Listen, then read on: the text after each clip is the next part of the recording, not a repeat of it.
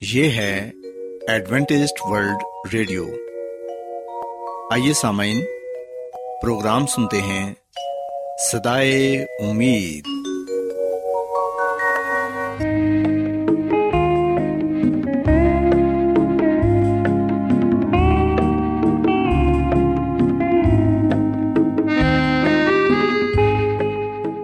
سامعین، پروگرام سدائے امید کے ساتھ میں آپ کی میزبان فرا سلیم اور صادق عبداللہ خان آپ کی خدمت میں حاضر ہیں۔ ہماری طرف سے آپ تمام سامعین کی خدمت میں آداب۔ سامعین امید کرتے ہیں کہ آپ سب خدا تعالی کے فضل و کرم سے خیریت سے ہیں۔ اور ہماری یہ دعا ہے کہ آپ جہاں کہیں بھی رہیں خدا مند خدا آپ کے ساتھ ہوں اور آپ کی حفاظت اور رہنمائی کریں۔ سامعین اس سے پہلے کہ آج کے پروگرام کو شروع کیا جائے آئیے پہلے پروگرام کی تفصیل سن لیں۔ پروگرام کا آغاز ایک گیت سے ہوگا اور اس کے بعد بچوں کے لیے بائبل کہانی پیش کی جائے گی۔ اور سمن پروگرام کے آخر میں خدا تعالی کے پاکلام سے پیغام پیش کیا جائے گا۔ تو سامعین آئیے آغاز اس خوبصورت گیت سے کرتے ہیں۔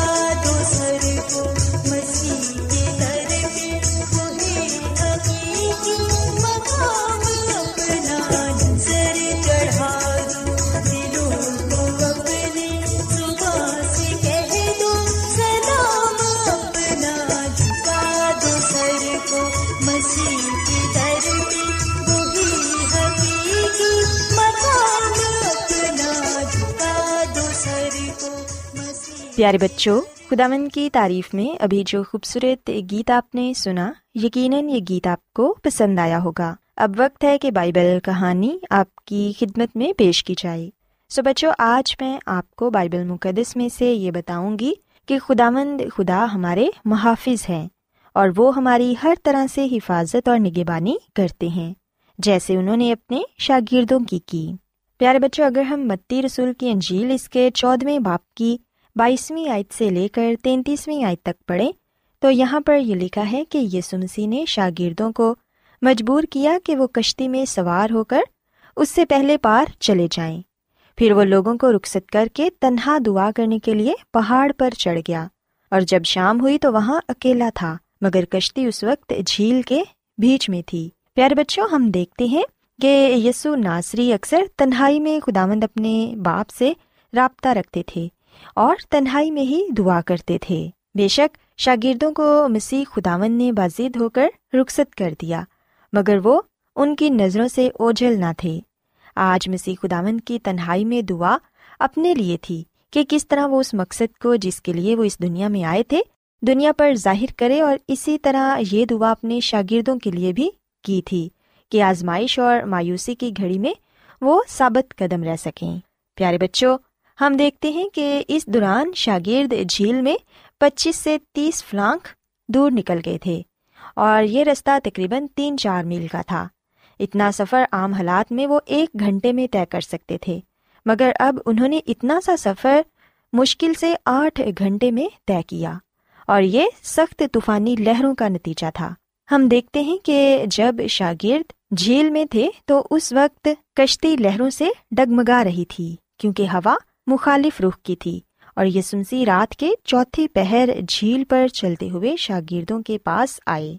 شاگرد مسیح کو پانی پر چلتے ہوئے دیکھ کر ڈر گئے کیونکہ وہ اسے بھوت خیال کرنے لگے تھے۔ پیارے بچوں، کلام مقدس میں لکھا ہے کہ پھر جب یسمسی نے یہ کہا کہ خاطر جمع رکھو، میں ہوں، تو پترس نے فوراً کہا کہ اے خداوند، پھر مجھے حکم دے کہ میں بھی پانی پر چلوں۔ اور اسے خداوند یسمسی نے اجازت دے دی۔ اور ہم دیکھتے ہیں کہ پترس رسول بھی ایمان رکھتے ہوئے کشتی سے اتر کر پانی پر چلنے لگے۔ یہ ان کا ایمان ہی تھا کہ پانی نے انہیں تھامے رکھا۔ پیارے بچوں، ہم دیکھتے ہیں کہ اس کا ایمان اتنی دیر تک قائم رہا جب تک پترس نے مسیح کے چہرے پر نظریں جمائی رکھی پھر پترس کی نظریں آندھی اور لہروں پر پڑی یوں اس کی نظریں یسمسی سے ہٹ گئیں اور اسے آندھی اور لہروں کے سوا کچھ نظر نہ آیا اور وہ ڈرنے لگا۔ پیارے بچوں، جیسے ہی پترس رسول نے اپنا ایمان کھو دیا، ویسے ہی وہ پانی میں ڈوبنے لگے۔ بے شک، وہ بہت اچھے تیراک تھے، مگر اس طرح کا متلاتم خیز سمندر بہت ہی خطرناک ثابت ہوتا ہے۔ تب پترس خداون سے کہنے لگے کہ، اے خداوند، مجھے بچا۔ اور پھر خداون نے فوراً ہی اپنا ہاتھ بڑھا کر پترس کو بچا لیا۔ پیارے بچوں، یاد رکھیں کہ بعد میں مسیح خداون نے پترس سے یہ کہا کہ تو نے شک کیوں کیا؟ پیارے بچوں، یاد رکھیں کہ مسیح نے ڈوبنے پر پترس رسول کو نہیں جھڑکا بلکہ اس کے ایمان کی کمی پر اسے ڈانٹا۔ جب مسیح یسو اور پترس سلامتی سے کشتی میں آگے تو شاگردوں کے دل میں جو خدامن کے بیٹے کے بارے شک وغیرہ تھا، وہ دور ہو گیا۔ وہ اسی دم یسمسی کی ستائش کر کے کہنے لگے کہ تو سچ مچ خدا کا بیٹا ہے۔ پیارے بچوں، یاد رکھیں کہ خداوند اپنے لوگوں کو ڈوبنے نہیں دیتا۔ زندگی کے بڑے بڑے طوفانوں میں وہ اپنے بچوں کے پاس آ جاتا ہے اور دنیا میں کوئی چیز ان کی راہ میں حائل نہیں ہو سکتی۔ پانی ہو یا طوفان، ویرانے ہوں یا پہاڑ، وہ خداوند کے سامنے کچھ بھی نہیں۔ خداوند نے شاگردوں کو طوفانی جھیل میں بھیجا تاکہ ان کے ایمان کو جانچے۔ اسی طرح خداوند نے ہمیں بھی آرام دہ زندگی کے لیے نہیں بلکہ اس دنیا کی آزمائشوں اور طوفانوں کا مقابلہ کرنے کے لیے بھیجا ہے۔ مسیحی زندگی پہاڑ پر چڑھنے کے مترادف ہے۔ یہ مرحلہ ایمان کے وسیلے ہی حل ہو سکتا ہے اور خداوند ہر مشکل میں ہماری حفاظت کرتے ہیں اور ہمیں ہر مشکل سے بچا لیتے ہیں۔ ضرورت اس بات کی ہے کہ ہم اپنے ایمان کو مضبوط رکھیں۔ سو بچوں، میں امید کرتی ہوں کہ آپ کو آج کی بائبل کہانی پسند آئی ہوگی۔ کیا آپ بائبل کی مقدس پیشن گوئیوں اور نبوتوں کے سربستہ رازوں کو معلوم کرنا پسند کریں گے؟ کیا آپ دنیا کے ایسے رجحانات کے باعث پریشان ہیں جو گہری طریقے کا اشارہ دیتے ہیں؟ ایڈوینٹیسٹ ورلڈ ریڈیو سنتے رہیے جو آپ سب کے لیے صدائے امید ہے۔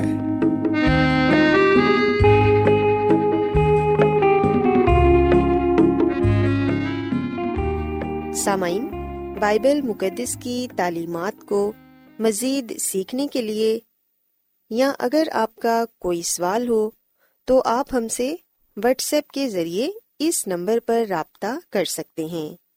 ہمارا واٹس ایپ نمبر ہے صفر صفر نو دو تین ایک صفر ایک سات چھ سات نو چھ دو۔ نمبر ایک بار پھر نوٹ کر لیں۔ Zero zero nine two three one zero one seven six seven nine six two آج بہت لوگ گہرے روحانی علم کی تلاش میں ہیں۔ وہ اس پریشان کن دنیا میں راحت اور خوشی کے خواہش مند ہیں۔ اور خوشخبری یہ ہے کہ بائبل مقدس آپ کی زندگی کے مقاصد کو ظاہر کرتی ہے۔ اے ڈبلیو آر پر ہم آپ کو خدا کا کلام سکھاتے ہیں، جو اپنی گواہی آپ ہے۔ سامعین، آپ ہمارا پروگرام انٹرنیٹ پر بھی سن سکتے ہیں۔ ہماری ویب سائٹ ہے W W W dot A W R dot O R G سامعین، اب وقت ہے کہ کلام کا بکیا حصہ پیش کیا جائے۔ سو آئیے خداوند کے خادم عظمت ایمینول سے پیغام سنتے ہیں۔ خروش کی کتاب کے بیسویں باپ کی گیارہویں آیت میں لکھا ہے کہ خدا نے چھ دن میں آسمان اور زمین اور سمندر اور جو کچھ ان میں ہے وہ سب بنایا اور ساتویں دن آرام کیا۔ اس لیے خدامد نے سبت کے دن کو برکت دی اور اسے مقدس ٹھہرایا۔ سو مسیح میں میرے عزیزو سبت کا دن کبھی بھی خصوصی طور پر یہودی دن نہیں تھا، بلکہ یہ دن تمام انسانیت کے لیے دیا گیا تھا۔ جیسا کہ دس حکموں میں جب ہم دوسرے حکموں کی بابت پڑھتے ہیں کہ تم قتل نہ کرنا، تو یہ جو حکم ہے صرف یہودیوں کے لیے نہیں تھا۔ یا یہ کہ تراشو ہی مورت کی پرستش نہ کرنا، اس کی عبادت نہ کرنا، یہ جو حکم ہے یہ صرف یہودیوں کے لیے نہیں تھا۔ اور پھر دس حکموں میں سے ہم اس حکم کو بھی پاتے ہیں کہ اپنے ماں باپ کی عزت کرنا یہ حکم صرف یہودیوں کے لیے نہیں تھا۔ سو جو خدا کے دس حکموں کی شریعت ہے، یہ پوری دنیا کے لیے ہے۔ چاہے ہمارا تعلق کسی بھی قوم سے، کسی بھی قبیلے سے، کسی بھی رنگ و نسل سے کیوں نہ ہو، چاہے ہم جو کوئی بھی ہیں، خدا کے جو دس حکموں کی شریعت ہے، وہ ہم سب کے لیے ہے۔ اور ہم سب کو خدا کے حکم ماننے چاہیے۔ سو بائبل مقدس یہ بات بیان کرتی ہے کہ سبت کا دن انسان کے لیے بنایا گیا ہے، جو کہ تمام انسانیت کے لیے ہے، تمام دنیا کے لیے ہے۔ یہ سائے نبی کی کتاب کے چھپن باپ کی ساتویں آیت میں یہ لکھا ہوا ہے کہ وہ سب جو سبت کو حفظ کر کے اسے ناپاک نہ کریں اور میرے عہد پر قائم رہیں، میں ان کو بھی اپنے کوہ مقدس پر لاؤں گا۔ خدا کا کوہ مقدس یعنی کہ مقدس پہاڑ کیا ہے؟ وہ ہے نیا یروشلم جو آسمان پر پایا جاتا ہے۔ ہم اس میں داخل ہوں گے۔ ہم نئے آسمان، نئے زمین میں بھی۔ اس دن خدا کی عبادت کریں گے۔ یہ سایہ نبی کی کتاب کے چھپن باپ کی ساتویں آیت میں لکھا ہے، اور اپنی عبادت گاہ میں ان کو شادمان کروں گا، اور ان کی سوختنی قربانیاں اور ان کے ذبیے میرے مذبح پر مقبول ہوں گے، کیونکہ میرا گھر سب کی عبادت گاہ کہلائے گا۔ سمسی میں میرے عزیزو، بائبل مقدس کے پرانے عہد نامہ میں سبت تمام لوگوں کے لیے خدا کا ابدی نشان تھا۔ ہزکیل کی کتاب کے بیسویں باپ کی بارہویں آیت میں ہم یہ پڑھتے ہیں خدا نے کہا کہ میں نے اپنے سبت بھی ان کو دیے تاکہ وہ میرے اور ان کے درمیان نشان ہوں، تاکہ وہ جانے کہ میں خداوند ان کا مقدس کرنے والا ہوں۔ سبت کا دن ہمیں بتاتا ہے کہ خدا مد خدا مقدس کرنے والا ہے پا کرنے والا ہے، نجات دینے والا ہے، ابدی زندگی دینے والا ہے۔ سو خدا نے تخلیق کے وقت آدم اور ہوا کو سبت کا دن دیا۔ خدا نے دس حکم کی شریعت میں موسا کو سبت کا دن دیا۔ سبت کو ایک نشان کے طور پر بیان کیا گیا ہے۔ یہ خدا کی محبت کی علامت ہے، اس کے اختیار کی علامت ہے۔ اس بات کی علامت ہے کہ وہ خالق اور مالک ہے۔ آئے ہم اب یہ دیکھیں کہ بائبل مقدس کے نئے عہد نامہ میں اس کے بارے میں کیا کچھ بیان کیا گیا ہے اور مسیح یسو اس کے بارے میں کیا تعلیم دیتے ہیں۔ بہت سے لوگوں کا یہ ماننا ہے، بہت سے لوگوں کا یہ کہنا ہے کہ بائبل مقدس کے نئے عہد نامہ میں اس کی تعلیم نہیں پائی جاتی۔ مسی یسو نے اس کے بارے میں کچھ نہیں کہا۔ آئیے ہم لوکا کی انجیل اس کے چوتھے باپ کی سولہویں آیت پڑھتے ہیں۔ کلام مقدس میں لکھا ہے اور وہ ناصرت میں آیا جہاں اس نے پرورش پائی تھی اور اپنے دستور کے موافق سبت کے دن عبادت خانہ میں گیا اور پڑھنے کو کھڑا ہوا۔ مسیح میں، میرے عزیزو، مسیح یسو نے اس دنیا میں رہ کر سبت کے دن کو پاک مانا۔ اور پھر ہم بائبل مقدس میں بار بار یہ ذکر پاتے ہیں کہ وہ سبت کے دن ہیکل میں گیا، وہ سبت کے دن عبادت خانہ میں گیا۔ بے شک اس پر الزام لگایا گیا۔ کہ یہ سبت کے دن کو توڑتا ہے، پر ہم دیکھتے ہیں پاکلام میں یہ لکھا ہوا ہے کہ وہ اپنے دستور کے موافق سبت کے دن عبادت خانہ میں گیا۔ اسی میں میرے عزیزو، سبت کے دن ہم کہاں جاتے ہیں؟ مرکز کے انجیل کے دو باپ کی ستائیسویں میں لکھا ہے، اور اس نے ان سے کہا، سبت آدمی کے لیے بنا ہے، نہ کہ آدمی سبت کے لیے۔ سو سبت آدمی کے لیے بنا ہے، سبت یہودیوں کے لیے نہیں بنا، بلکہ یہاں پر لکھا ہے آدمی کے لیے یعنی کہ انسانیت کے لیے، میرے لیے اور آپ کے لیے، یہودیوں کے لیے، غیر یہودیوں کے لیے، ہر ایک کے لیے سبت بنا ہے۔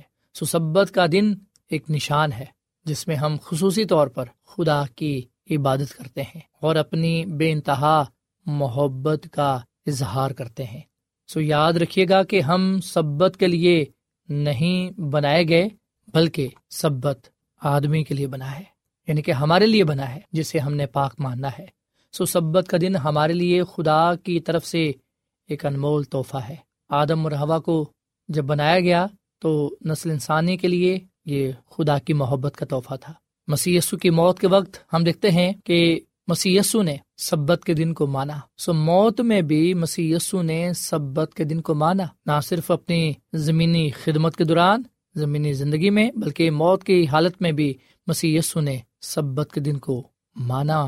مسی کوئی حادثاتی یا اتفاقی طور پر جمعے کے دن مصلوب نہیں ہوئے، بلکہ یہ سب کچھ نجات کے منصوبے کے مطابق تھا۔ جمعے کے دن مسی مصلوب ہوئے، ہفتے کے دن انہوں نے قبر میں آرام کیا اور اتوار کے دن جو ہفتے کا پہلا دن ہے، وہ مردوں میں سے جی اٹھے۔ سو مسی نے سبت کو اپنی زندگی میں رکھا مسی نے سبت کو اپنی موت میں رکھا مسی نے زندہ ہو کر بھی سبت کو اپنے ساتھ رکھا۔ یونا کے انجیل کے چودہویں باپ کی پندرہویں آیت میں مسی نے کہا کہ اگر تم مجھ سے محبت رکھتے ہو تو میرے حکموں پر عمل کرو۔ سو مسیح یسو ہمیں اس بات کی تاکید کرتے ہیں کہ ہم اس کے حکموں پر عمل کریں اور اس کے حکم کون سے ہیں؟ وہ ہے دس حکام کی شریعت۔ دس حکم جس کے ہم نے پیروی کرنی ہے مسیح میں میرے زیزو ایک دن مسیح یسو جب اپنے شاگردوں سے بات کر رہا تھا تو مسی یسو نے ان کے ساتھ اپنی موت کا ذکر کیا، اپنی مصلوبیت کا ذکر کیا، اپنے جی اٹھنے کا ذکر کیا۔ اور پھر مسی نے انہیں یہ بھی کہا کہ وہ سبت کے دن کو پاک مانے۔ اور پھر مسی نے اس وقت یروشلم پر آنے والی تباہی کے بارے میں بھی انہیں آگاہ کیا۔ متی کے انجیل کے چوبیسویں باپ کی بیسویں آیت میں لکھا ہے مسی نے اپنے شاگردوں کو یہ کہا کہ پس دعا کرو کہ تم کو جھاڑوں میں یا سبت کے دن بھاگنا نہ پڑے۔ سو مسیح میں میرے عزیزو، رومی فوجیں جب یروشلم میں داخل ہوئی تو انہوں نے اسے تباہ کر دیا۔ یروشلم کو ستر عیسوی میں تباہ کر دیا گیا۔ مسی کے آسمان پر جانے کے برسوں بعد، سو جو کچھ مسی نے کہا ویسا ہی ہوا۔ سو کیا مسی کی اس پیشن گوئی سے وقت تبدیل ہوا؟ کیا وقت کبھی ضائع ہوا؟ ہرگز نہیں، بلکہ ہم دیکھتے ہیں کہ آج بھی سبت کا دن قائم ہے۔ اسی میں، میرے عزیزو، آپ کیسے جان سکتے ہیں کہ سبت کا دن کون سا دن ہے؟ جب آپ بائبل مقدس کو پڑھیں گے تو آپ کو پتا چلے گا کہ سبت کا دن کون سا دن ہے۔ سبت کا دن تخلیق کے وقت بیان کیا گیا تھا اور دس کام میں دوبارہ بیان کیا گیا تھا۔ سو بائبل مقدس کے پرانے عہد نامہ میں بزرگ موسا سے لے کر بائبل مقدس کے نئے عہد نامہ میں مسی یسو تک خدا کے لوگوں نے سبت کے دن کو پاک مانا۔ اس سے یہ صاف ظاہر ہوتا ہے کہ کوئی تبدیلی نہ ہوئی۔ پھر جب ہم بات کرتے ہیں مسی یسو کی سلیب سے لے کر اس کے جی اٹھنے تک اور پھر زندہ آسمان پر چلے جانے تک اور اس کے بعد آج تک جب ہم تاریخ پر نظر دھڑاتے ہیں تو ہمیں پتہ چلتا ہے کہ سبت کے دن میں کوئی تبدیلی پیدا نہیں ہوئی۔ لوکا کی انجیل کے تیسویں باپ کی پچپن آیت میں یہ لکھا ہے کہ وہ تیاری کا دن تھا اور سبت کا دن شروع ہونے کو تھا۔ اور ان عورتوں نے جو اس کے ساتھ گلیل سے آئی تھیں، پیچھے پیچھے جا کر اس قبر کو دیکھا اور یہ بھی کہ اس کی لاش کس طرح رکھی گئی۔ اور لوٹ کر خوشبودار چیزیں اور اتر تیار کیا۔ سبت کے دن تو انہوں نے حکم کے مطابق آرام کیا۔ سو ساتویں دن انہوں نے حکم کے مطابق آرام کیا۔ بائبل مزید بیان کرتی ہے لوکا کے انجیل کے چوبیسویں باپ کی پہلی دعیات میں لیکن ہفتے کے پہلے دن وہ صبح سویرے ہی ان خوشبودار چیزوں کو جو تیار کی تھی لے کر قبر پر آئی اور پتھر کو قبر پر سے لڑکا ہوا پایا، مگر اندر جا کر خدا یسو کی لاش نہ پائی۔ سو بائبل مقدس صاف لفظوں میں یہ بات بیان کرتی ہے کہ مسیح یسو موا دفن ہوا اور تیسرے دن مردوں میں سے جی اٹھا۔ مسیح یسو کے جی اٹھنے کے بعد جب ہم واقعات کو ترتیب کے ساتھ دیکھتے ہیں تو ہمیں پتہ چلتا ہے کہ جمعے کا دن جو تیاری کا دن تھا، اس دن مسی یسو سلیب پر مسلوب ہوئے۔ پھر ہفتے کے دن جو سبت کا دن ہے، حکم کے مطابق انہوں نے آرام کیا۔ اور پھر اتوار کے دن جو ہفتے کا پہلا دن ہے، مسیح یسو مردوں میں سے جی اٹھے۔ مسیح میں، میرے عزیزو یسو مسیح نے ہمیں جی اٹھنے کی علامت دی ہے۔ رومیو کے خط کے چھٹے باپ کی تیسری اور چوتھی آیت میں لکھا ہے کہ کیا تم نہیں جانتے کہ ہم جتنوں نے مسیح یسو میں شامل ہونے کا بپتسمہ لیا، تو اس کی موت میں شامل ہونے کا بپتسمہ لیا۔ بس موت میں شامل ہونے کے بپتسمے کے وسیلے سے ہم اس کے ساتھ دفن ہوئے، تاکہ جس طرح مسیح باپ کے جلال کے وسیلے سے مردوں میں سے جلایا گیا، اسی طرح ہم بھی نئی زندگی میں چلے۔ سو جس طرح مسیح یسو مر گیا، دفن ہوا اور دوبارہ زندہ کیا گیا ہم بپتسمہ لے کر ایسا ہی کرتے ہیں۔ پانی میں جب ہم اترتے ہیں تو ہم پرانی زندگی کے ساتھ دفنائے جاتے ہیں۔ جب ہم پانی سے باہر آتے ہیں تو نئی زندگی میں داخل کیے جاتے ہیں، نئی زندگی کو پاتے ہیں۔ سو بپتسمہ نے عہد نامہ میں مسیح یسو کے جی اٹھنے کی علامت ہے۔ سو مسیح میں میرے عزیز و بائبل مقدس ہمیں یہ بات کہتی ہے کہ ہم سبت کے دن کو یاد رکھیں، سبت کے دن کو پاک مانیں۔ یہاں پر میں آپ کو یہ بھی بات بتاتا چلوں کہ دنیا کی تقریباً ایک سو چالیس سے زیادہ زبانوں میں ہفتے کے ساتویں دن کو سبت کا دن ہی کہا جاتا ہے۔ چاہے ہم کوئی سی بھی زبان لے لیں، ہر زبان میں ساتویں دن کو سبت کہا جاتا ہے۔ چاہے وہ یونانی ہو، چاہے وہ ہندی ہو، عربی ہو، جرمن ہو، ہم دیکھتے ہیں کہ ہر زبان میں ساتویں دن کو سبت کے نام سے پکارا گیا ہے، جس کا مطلب سبت ہی ہے۔ مسی نے اور مسی کے شاگردوں نے سبت کے دن کو پاک مانا۔ امال کی کتاب کے سترویں باپ کی پہلی دعیات میں ہم پڑھتے ہیں کہ جب شاگرد تھنسلیقے میں آئے، جہاں یہودیوں کا ایک عبادت خانہ تھا اور پلوس اپنے دستور کے موافق ان کے پاس گیا اور تین سبتوں کو کتاب مقدس سے ان کے ساتھ بحث کرنے لگا۔ ان کے باہر جاتے وقت لوگ منت کرنے لگے کہ اگلے سبت کو بھی یہ باتیں ہمیں سنائی جائیں۔ سو مسیح میں میرے عزیزو، نہ صرف مسیح یسو نے اپنی زمینی خدمت کے دوران، بلکہ ہم دیکھتے ہیں کہ شاگردوں نے بھی اپنی زمینی زندگی میں، خدمت میں مسی یسو کی طرح سبت کے دن کو پاک مانا اور پھر سبت کے دن اپنے دستور کے مطابق وہ عبادت خانہ میں گئے اور لوگوں کو تعلیم دینے لگے۔ امال کی کتاب کے تیرہویں باپ کی چوالیسویں عید میں لکھا ہے، دوسرے سبت کو تقریباً سارا شہر خدا کا کلام سننے کو اکٹھا ہوا۔ سو یہ سبت کا دن ہی تھا جس دن انہوں نے خدا کی عبادت کی، جس دن انہوں نے خدا کے کلام کو سنا، جس دن انہوں نے خدا کے کلام کے وسیلے سے برکت پائی۔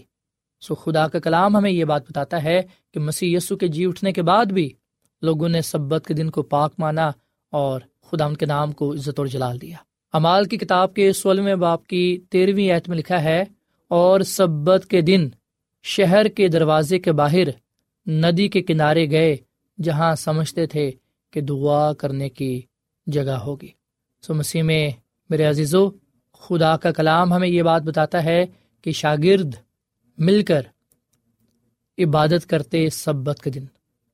اور پھر اس کے ساتھ ساتھ عورتیں بھی سبت کے دن خدا کی عبادت کرتی، دعا کرتی۔ امال کی کتاب کے سول میں باپ کی تیرہویں میں لکھا ہے کہ بیٹھ کر ان عورتوں سے جو اکٹھی ہوئی تھیں کلام کرنے لگے۔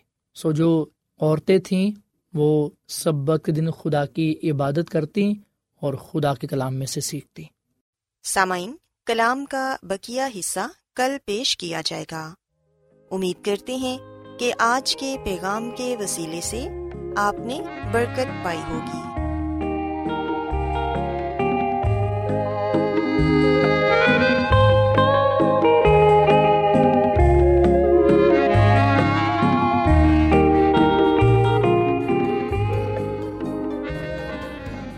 روزانہ ایڈوینٹسٹ ورلڈ ریڈیو چوبیس گھنٹے کا پروگرام جنوبی ایشیا کے لیے اردو، انگریزی، پنجابی، پشتو، سندھی اور بہت سی زبانوں میں پیش کرتا ہے۔ صحت، متوازن خوراک، تعلیم، خاندانی زندگی اور بائبل مقدس کو سمجھنے کے لیے ایڈوینٹسٹ ورلڈ ریڈیو ضرور سنیے۔ یہ ریڈیو آپ کی فکر کرتا ہے۔ ایڈونٹسٹ ورلڈ ریڈیو کی جانب سے پروگرام سدائے امید پیش کیا جا رہا تھا۔ سامعین، امید کرتے ہیں کہ آج کا پروگرام آپ کو یقیناً پسند آیا ہوگا۔ بائبل مقدس کی تعلیمات کو مزید سیکھنے کے لیے آپ ہم سے واٹس ایپ کے ذریعے بھی رابطہ کر سکتے ہیں۔ سامعین، ہمارا واٹس ایپ نمبر ہے صفر صفر نو دو تین ایک صفر ایک سات چھ سات نو چھ دو۔ نمبر ایک بار پھر نوٹ کر لیں، zero zero nine two three one zero one seven six seven nine six two. سامعین، کل اسی وقت اور اسی فریکوینسی پر دوبارہ آپ سے ملاقات ہوگی۔ اب اپنی میزبان فرا سلیم کو اجازت دیں۔ خدا حافظ۔